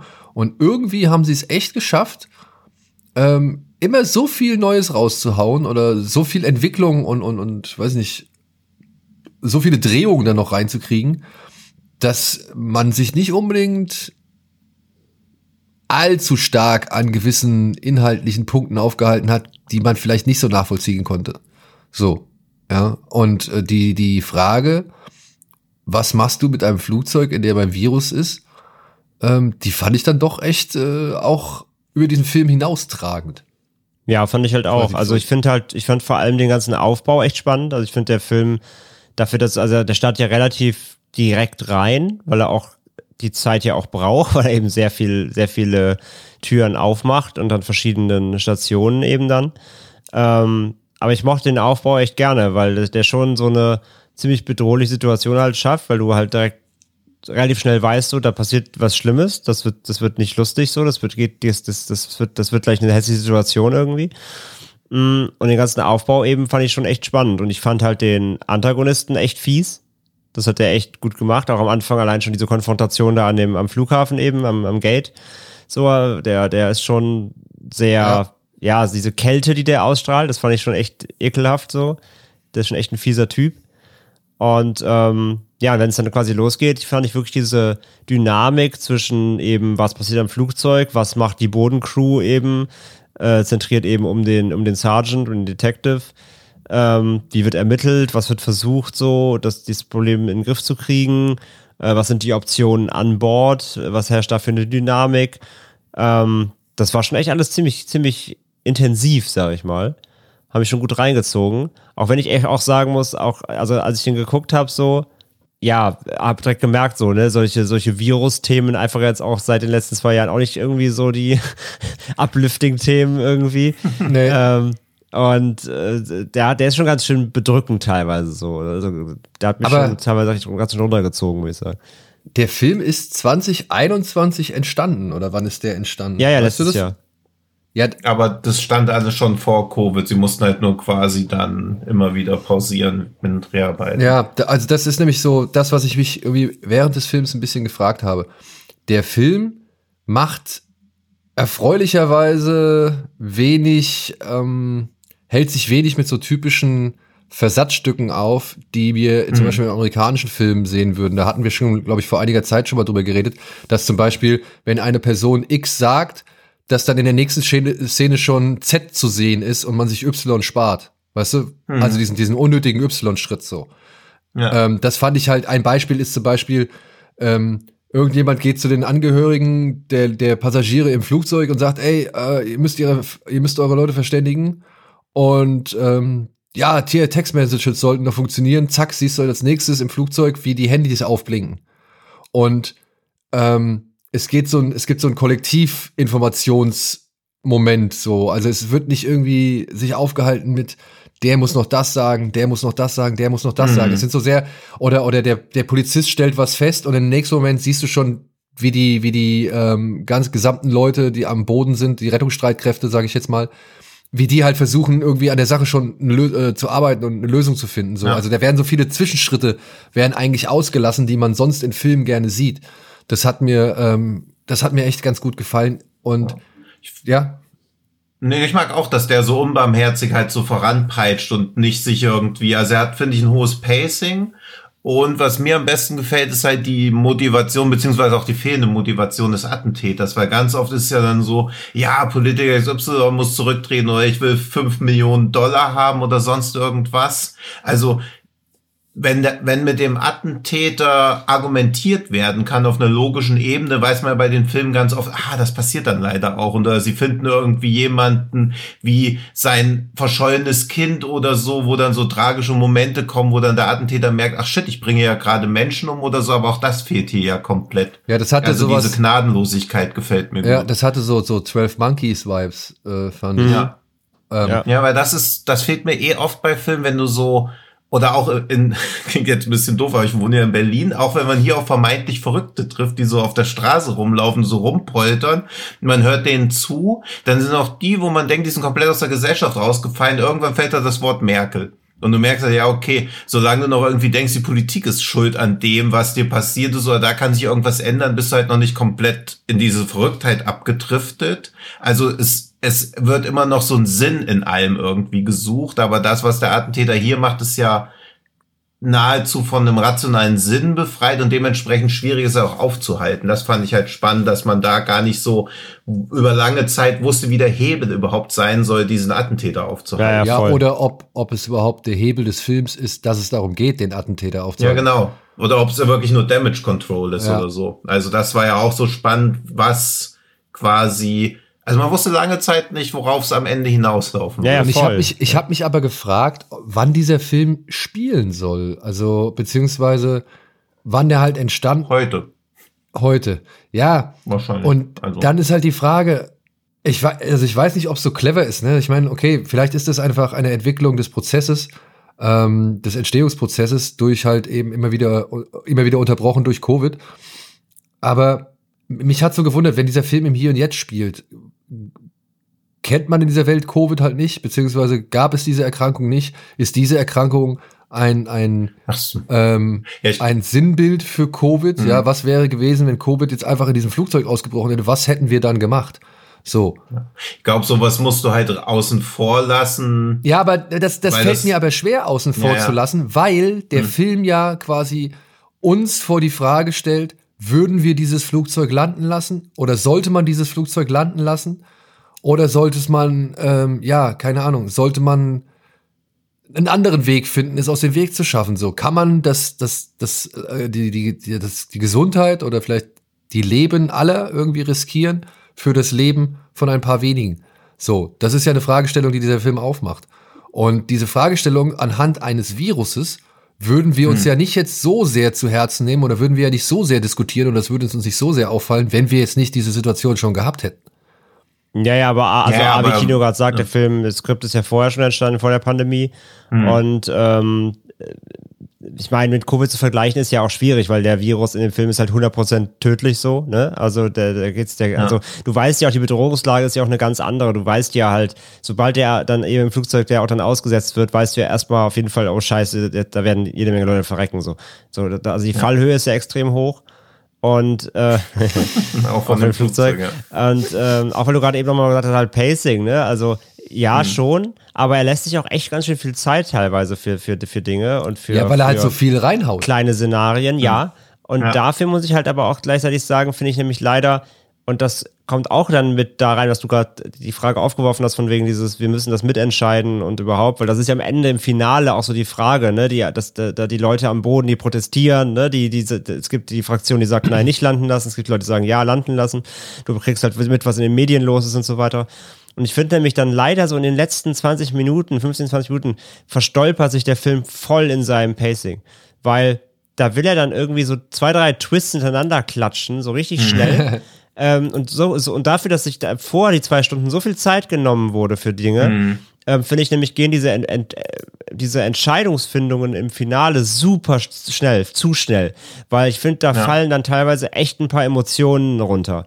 Da werden dann Sachen ausgespielt, die müssten jetzt erstmal wirken, aber der Film hat keine Zeit, weil er noch zwei Twists irgendwie hat, die er noch ausspielen will, irgendwie, in kürzester mhm. Zeit. Und ich finde, da, da fällt nämlich auch diese große Moralfrage, die eigentlich ein ganzer Film über ein Thema ist, fällt dann am Ende so ein bisschen runter, weil die dann echt innerhalb von so drei Sekunden, drei Minuten, äh, drei Sekunden übertrieben, aber so, so drei Minuten wird die dann entschieden, ähm, in so einer über, übereilten Sequenz. Und das fand ich auch schade, weil ich finde, diese Moral steht die ganze Zeit, schwebt über allem. Und so den richtigen Impact kriegt sie am Ende gar nicht, weil er halt noch zwei, drei andere Sachen noch da reindrücken will, die, die ich auch noch flashen sollen. So. Ja, und, und deswegen, und deswegen ging, war für mich dann auch diese Moralfrage irgendwann auch so eine Nebensache leider. Und ich habe sie mir dann gar nicht mehr, die war dann gar nicht mehr mein, mein Fokus des Films, weil, weil er sie dann irgendwann so ein bisschen ver, verschleppt. Ja, das würde mich mal interessieren, hm. Tito. Wie ist denn der in, in Korea? Also war das ein Hit? Ja, ja, also ist der sechs erfolgreichste Film dieses Jahr. Hat auch, also Budget finde ich ist relativ hoch für Korea mit 20 Millionen, hat aber auch schon 20 Millionen eingespielt, also ist auch absolut in den grünen Zahlen und liefert da auch im IMAX. Also ich glaube, das ist nochmal ein ganz anderes Erlebnis, auch in diesem Screen X-Format, was ja auch ziemlich immersiv ist. Also ich glaube, das der wird ein gutes Word auf Maus gehabt haben, weil natürlich ist sowohl Virusbedrohung, finde ich aktuell schwieriges Thema, plus in einem Flugzeug, das wollen viele Leute ja schon nicht sehen. Also eigentlich hat er auch zwei große Kontra-Argumente, die aber auch zwei große Pro-Argumente sind. Und also. er hat halt, und das ist so das, was mich halt dann doch ähm, ähm, letztendlich mit dem, was du gesagt hast, André, so ein bisschen hm. versöhnen lässt weil ich denke halt schon, dass der halt in erster Linie so richtiges Popcorn-Unterhaltungs-, also nie seinen, seinen Popcorn-Unterhaltungsanspruch aus, aus den Augen verliert. Vor allem nicht, wenn du so zwei Namen wie Song Kang-ho und Lee Byung-hun in deinem äh, Cast hast. Ja, also als ich gemerkt habe, dass das beide sind, ja, also nicht nur Song Kang-ho, sondern auch Lee Byung-hun, ähm, habe ich mir gedacht, okay, das muss schon eine dicke Produktion für Korea gewesen sein. Also es ist schon irgendwie so ein Film, der Massen erreichen soll. Und ich glaube, ja, der Film hätte an einem Punkt, sag ich mal, ihn zu Ende sein können oder das, das, das, die Richtung zu Ende bringen können, die er einmal eingeschlagen hat. Aber da entscheidet er sich gegen und ich glaube, das muss er machen halt, um eben nicht die Leute zu depressiv aus dem Kino rauszuschicken. Hm. Mit dem Anspruch, ja. den er hat. Also ich denke mal schon, dass er, wenn du, wenn Tino jetzt sagt, er hat ein relativ hohes Budget für Korea, dann will man da ja auch die Leute am Ende nicht irgendwie ähm, aus dem Kino schicken, die dann sagen, ey, boah, guck dir den Film nicht an, Alter, da hast du danach keinen Bock mehr irgendwie zu leben oder so. Ja, und ich finde, die Panik ist schon sehr glaubhaft gespielt in vielen Momenten. Ja, weil er sich halt auch nicht zurückhält. Ähm, ja. ist ja so. Also der Virus entscheidet ja, er macht ja keine Ausnahmen so, ne? Und ja, an Bord sind halt alle Altersklassen und alle Geschlechter und das ist halt ja, das geht schon an die Nieren, wie gesagt, finde ich. Ich finde schon, dass der echt ganz schön teilweise, also er zieht trotzdem runter, obwohl er dann sich nicht für die ganz drastischen Sachen entscheidet, aber zwischendrin gibt es schon echt einige ganz, ganz krasse Momente. Ja, ja, aber für das, was halt doch, glaube ich, so Mainstream-Blockbuster-Kino ist, ist er schon drastisch, finde ich. Also ich glaube, das würde in einem US-Film nicht gar so wild aussehen. Dann wären es wahrscheinlich keine Viren, sondern Schlangen. Ja, aber ich denke, ähm, auch der US-Film würde sich für eine gleiche, also eine ähnliche Richtung entscheiden wie dieser Film letztendlich. Mhm. Ja, also da, da, da, da sehe ich es halt einfach genau wie du, was du jetzt eben gesagt hast. Er ist halt ein Mainstream-Film oder ein Mainstream-Blockbuster. Und ich glaube, da kann man, da muss man ein paar Zugeständnisse machen. Und ja, also Song Kang Ho, finde ich, kommt ein bisschen zu kurz der spielt meiner Ansicht nach nicht so, er hat nicht so die Möglichkeit, sich irgendwie hervorzuheben, weil er ja auch echt mhm. inmitten von vielen Leuten ist. Ja, äh, wäre, mal, wäre mal lieber an Bord gewesen. Ja, ja, ja, an Bord hätte er die größere Chance, sich äh, zu profilieren oder äh, deutlich auf sich aufmerksam zu machen. Aber das ist dann ähm, Jung Byung Hun, äh, Lee Byung Hun, ähm, der, der darf das übernehmen. Und bei dem muss ich sagen, den fand ich diesmal ein bisschen ich weiß nicht, steif? Also irgendwie, mhm. ich meine, er spielt ja schon immer mal so die stoischen Typen oder gerne die stoischen Typen, aber oder schweigsam. Aber diesmal so, ich weiß nicht, das fand ich. Vielleicht war es auch so ein bisschen in der Rolle verankert, als dass es eher so den Charakter der Figur betonen sollte, aber ich fand ihn auch recht. Naja, er war halt so ein Alltagsdude ja auch. Ne? Ich meine, er ja, war ja jetzt ja nicht ah, Alltagsdude, ne? Ich meine, äh, würde ich jetzt nicht unbedingt behaupten.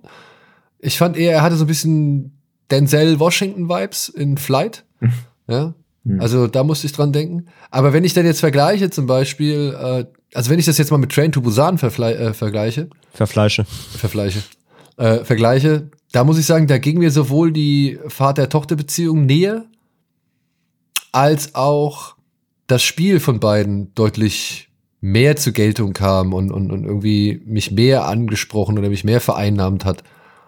Und, und hier, weiß nicht, die Tochter wird nie, nie so ganz eingesetzt oder wird auch relativ im Hintergrund geparkt oder halt in der Holzklasse.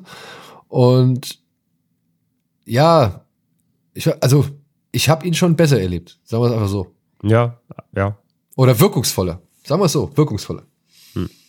Ja, wie gesagt, ich finde halt, er, er will sich ja auch zurücknehmen, ne? aufgrund seiner Situation, in der, der er sich ja befindet, aber auch schon, weil er weiß, wer sich noch so an Bord befindet. Da gibt es ja diverse. Ne? Es ist auch so geil, ey. Personenkonfl Personenkonflikte, die noch rauskommen und ja. so. Und er will ja so ein bisschen, er will ja so lay low machen, so. er will nicht auffallen irgendwie. Und von daher passt das dann irgendwie, aber ja, es kommt natürlich seinem Spiel nicht zugute, sag ich mal. Ja. ja. Aber so für so einen Katastrophenfilm, muss ich sagen, bin ich dann doch ich, ich hatte, ich, also eine gute Zeit haben, ist hier so eine schwierige Wortwahl bei dem Film. Aber ey, ich, ich finde die Spannungskurve super, ich war echt gefesselt. Ich finde, der, der, ähm, der ist echt spannend, der, der hat eine gute Erzählstruktur, äh, der hat Abwechslung, der durch diese verschiedenen Perspektiven halt drin. Ich fand ihn auch echt gut. Wie gesagt, mein größter Kritikpunkt ist so das Finale. Das ging mir alles wieder zu schnell und da verspielt er echt emotionalen Impact, weil er sich halt für so viel für so viele Twists, wenn man sie so nennen möchte, oder kleine, kleine Korrekturen nochmal äh, entscheidet. In kurzer Abfolge, das war mir irgendwie alles zu schnell. Aber so die ersten, die, die also anderthalb bis zwei Stunden so, ist das ein absolutes Brett so. Und das Finale ist halt Geschmackssache so. Aber fand ihn auch echt gut. Und auch wenn ihr einen der beiden Katastrophenfilme in dieser Woche gucken solltet, dann nicht Crimes of the Future. Tino, ähm, auch nochmal hier ein kleiner, sag ich mal, kleiner spoileriger Part. Jetzt hier nochmal eine kleine Spoilerwarnung vorweg. Okay. Ähm, gegen Ende des Films gibt es eine Sequenz, in der die Sonne sehr strahlt und alle haben sehr viele weiße Klamotten an. Mhm. Wie nah wart ihr dran zu sagen, hm, das könnte vielleicht nicht in der Realität spielen, beziehungsweise im Hier und Jetzt? Mhm. Da habe ich mich nämlich noch kurz ja, gefragt. So. Da habe ich mich ja. noch kurz gefragt, oh, ist das jetzt vielleicht eher sowas, so, so Lost. Ne? Ja, so ein 0815, ja. Oder so ein Taxi-Driver-Ende. Ja, weil. Hm. Deswegen hat der Pilot auch nochmal einen Rückspiegel geguckt.